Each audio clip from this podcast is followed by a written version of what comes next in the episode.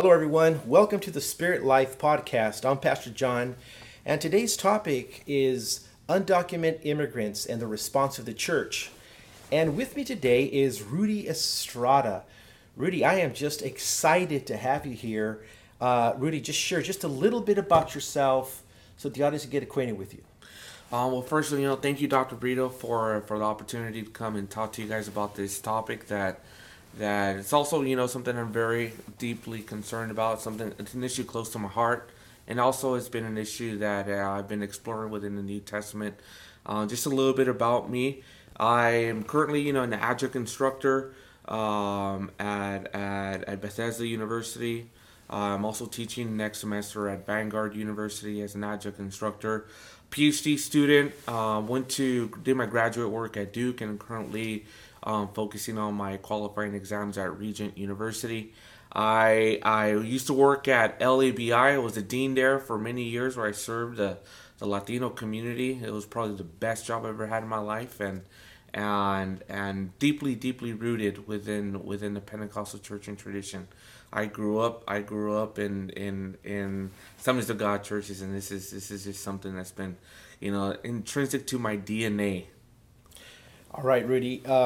Listen, I just like to start off by saying that in this election cycle, there has been a lot of rhetoric on deporting undocumented immigrants. And, I grew up in a church where probably half of the members were undocumented. In fact, in the district that we belong to, right, Southern Pacific District of the Assemblies of God, probably, according to the leadership, perhaps half of our constituents are undocumented immigrants. And these are people that I know work very hard. I know they pay taxes. I know that they came here to basically lead their families forward. And I do respect laws. And of course, I do believe every country has a right to have borders. But we're talking about 11 plus million undocumented immigrants in our nation that are here.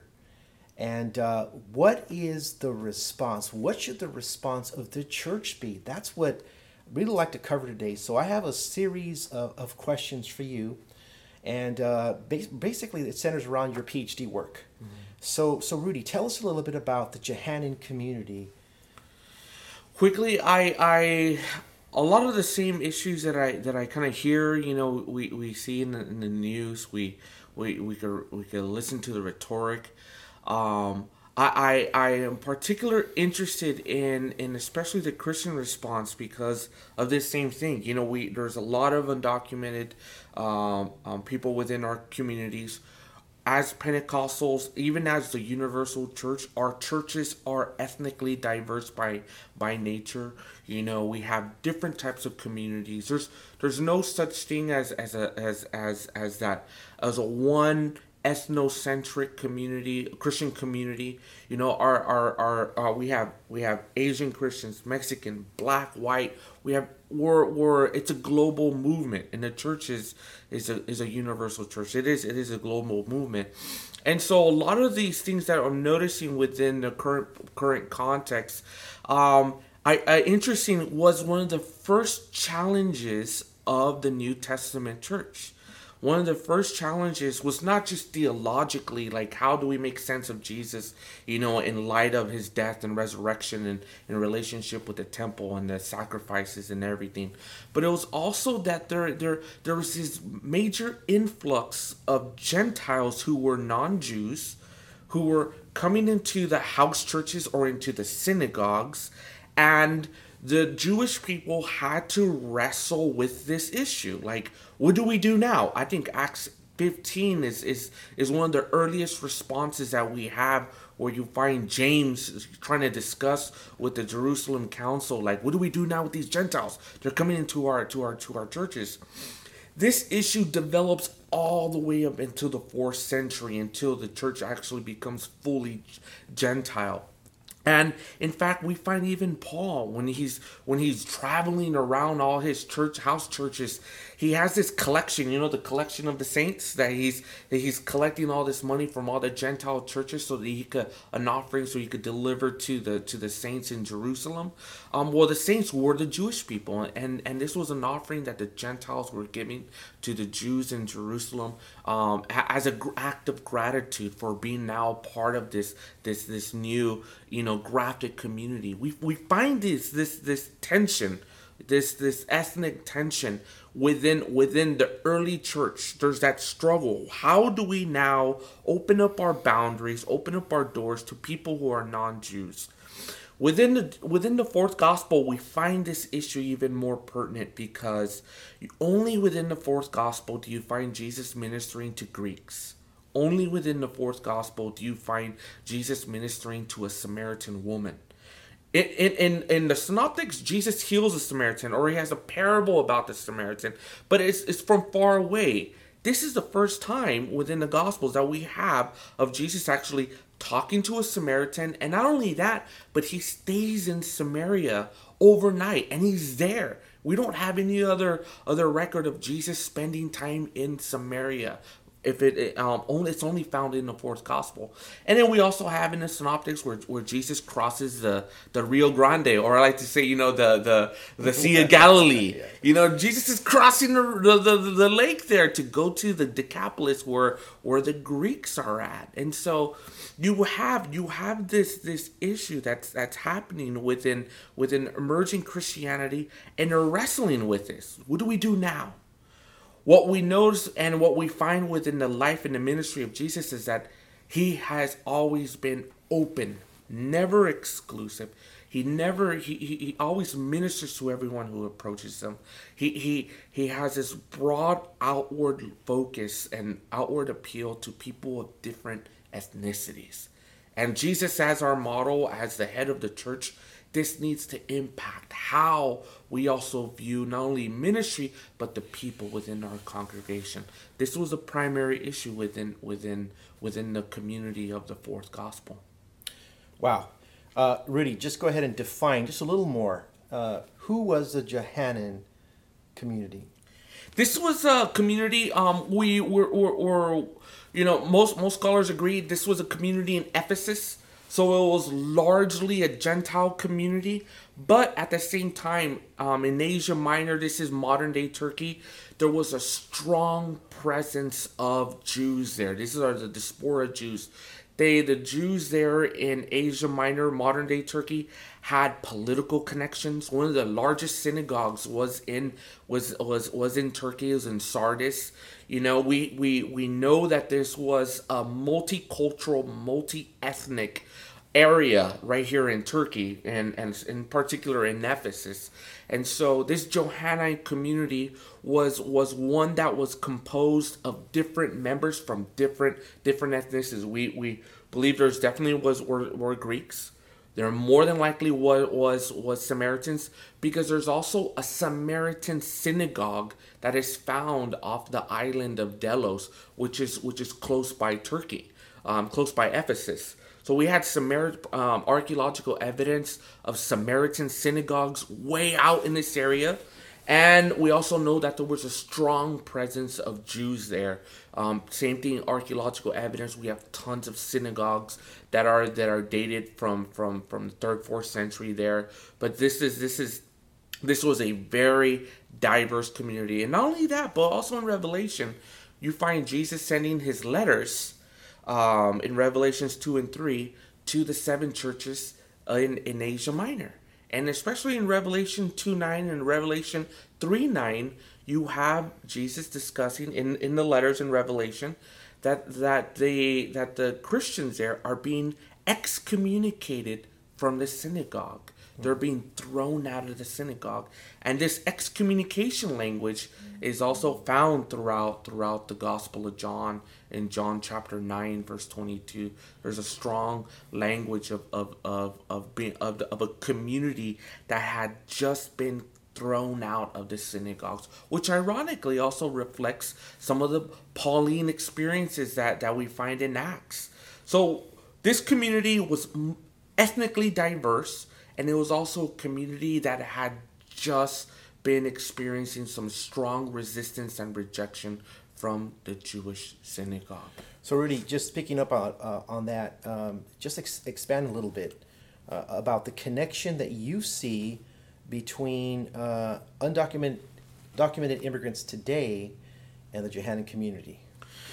What we find in a lot of the rhetoric or the language about, you know, having a deportation task force, deporting 11 million people, not only is that economically and going to be disastrous for the United States, because that's going to cost a lot of money. That's going to shift the priorities and the focus of Homeland Security to focus on that. This especially this whole notion that kind of this it kind of reminds me of how it was during World War II when they were looking for Jews and they were trying to cast them out from Germany. But that language, that rhetoric of having a deportation task force, of throwing people out, especially doing raids within churches or all of a sudden barring people from communion because they don't have papers.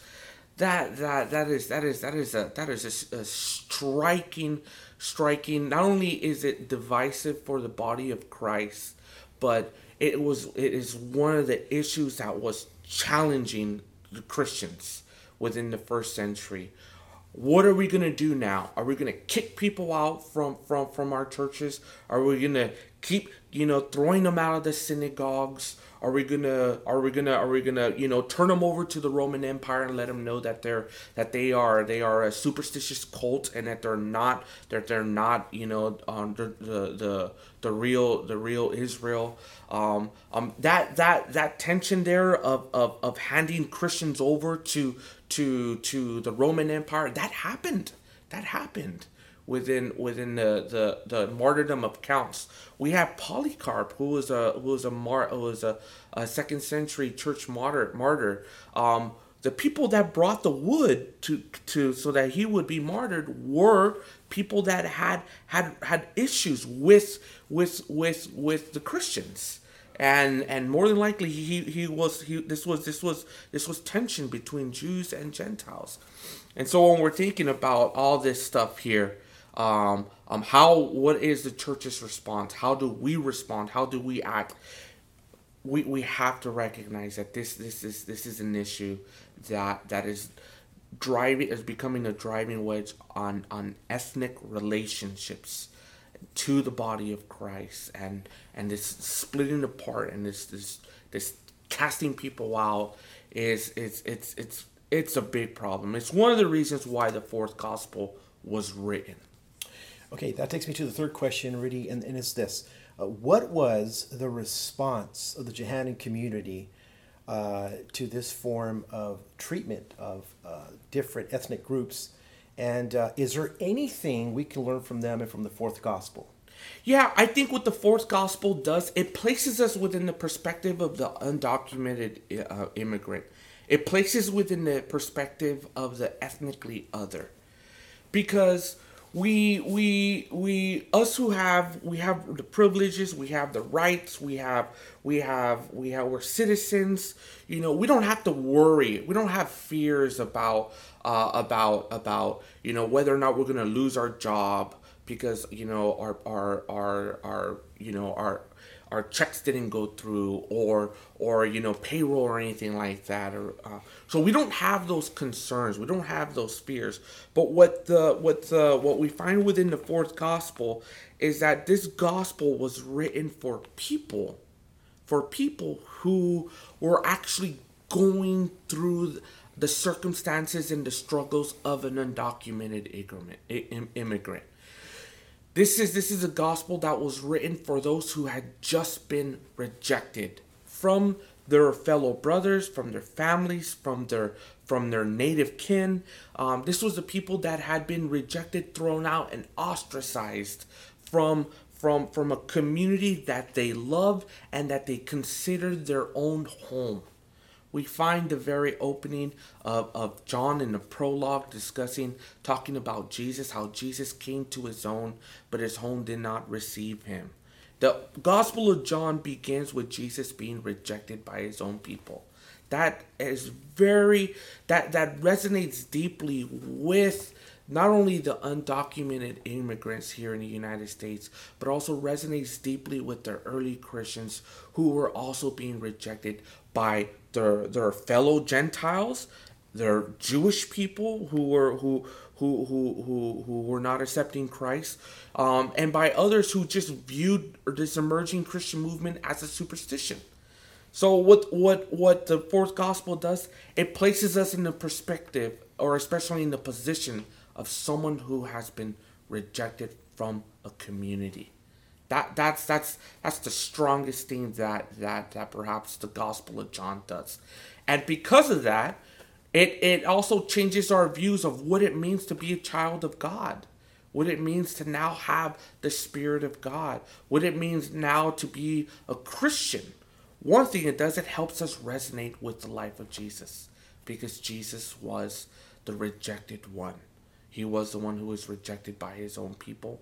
Then you have a Johannine community, a community that within Ephesus that was also being rejected by their own people. And then now you have here in the United States many undocumented immigrants who were born, who have children who were born here, who have lived here their whole lives, that they're now starting to feel rejected by other people who perhaps are from the same ethnicity, or even this country that hosts them. Rudy, my last question to you is this: but based on your studies, what should be the response of the church today on this issue? I think as Christians, what makes us Christians is not just that we believe in Jesus. That's a strong part of it. That's one of the defining things. But what makes the church now is that we have the Spirit of God dwelling within our communities, dwelling within our hearts. God is present in our churches, in our communities, because of the Spirit. The Spirit is present, the Spirit is here, the Spirit is with us, and it's through the Spirit that God becomes present to us. And God, as the Spirit too, is also, filling our hearts, empowering us, leading us, guiding us. And as Pentecostals, we are people of the Spirit. We believe in the dynamic power and the presence of the Spirit within our lives and within our ministries. We believe in this empowerment. And to be a Pentecostal means to be a people of the Spirit. Now, as a Pentecostal, our response also needs to recognize that the same Spirit that is within us is the same Spirit that is within my brother who is also undocumented. Is the same Spirit that is within my other brother who happens to be Canadian, the Pentecostal Spirit that is within us is also in the same Spirit that is within our African communities, within our Chinese immigrant communities, within our Arab communities, within our Palestinian communities. Because we do have a lot of Palestinian Christians, we have Arab Christians, we have Egyptian Christians, we have Chinese immigrants, Korean Christians. The Spirit of God is not beholden to a national citizenship. The Spirit of God has been poured out upon all flesh for all those who believe in Jesus. The Spirit of God, as this Pentecostal pouring of God's Spirit from as the Old Testament prophets have told us from Joel, it's on the last days it will come on all flesh. And that language, all flesh, means all people from different and diverse cultures and ethnicities. And because of that, the first thing that we should notice when we're especially talking about these issues of documentation, these issues of whether or not a person is a sin, as Christians, we need to also recognize that we're talking about our fellow brothers and sisters within the Lord. And to start erecting boundaries or walls or rejecting them because of their citizenship status is placing our priorities in our is we have our priorities, my stuff. We're prioritizing our earthly citizenship instead of our heavenly citizenship. We have it inverse. You know, we should be looking at one another as fellow brothers and sisters in the Lord because of our common bond and unity in the Spirit. And this is something that it's not just we find it within the fourth gospel, but it's also something that Paul championed. You know, he did talk about we all have been baptized into one Spirit. We all drink of that same Spirit. And because of that, we shouldn't be causing division, hostility, or animosity, or promoting hatred or discrimination towards immigrants who are also fellow brothers and sisters in the Lord. We have to be cautious of that of what we're doing, how in our responses that we need to recognize, hey, we're dividing the body of Christ with some of our anti-immigrant rhetoric here. It could be argued that the day of Pentecost, Acts 2, is a reversal of the Tower of Babel. Yes. And you have these Hellenistic Jews from living across the Roman Empire gathered in Jerusalem, and they hear the disciples speaking in their language. And it's God's way of saying that the coming of Pentecost, the coming of the Spirit, is a unification of different ethnic groups, different tongues and tribes. Yes. And there's a unity brought about by the indwelling Spirit, brother. Yes, that's so true. And I'm glad you brought up the Tower of Babel, because in that you have God's love for people of diverse cultures and language. Because in that narrative there in Genesis, you know, where did the different cultures and languages come from? Came from the Lord. The Lord brought those different languages there. And God loves diversity. God loves our cultures. It's just a big part of God's plan for the world. And it's a wonderful thing too. But that's definitely true. It's definitely true. Rudy, this is great stuff. I think we should probably consider doing a part 2 to this. But really, thank you, brother, for being here with us. And may the Lord bless your ministry and your studies. So looking forward to seeing to reading your published dissertation, brother. Yes. And Lord bless you so much. Oh, thank you so much, Dr. Brito. Thank you for perusing time to come talk to you guys.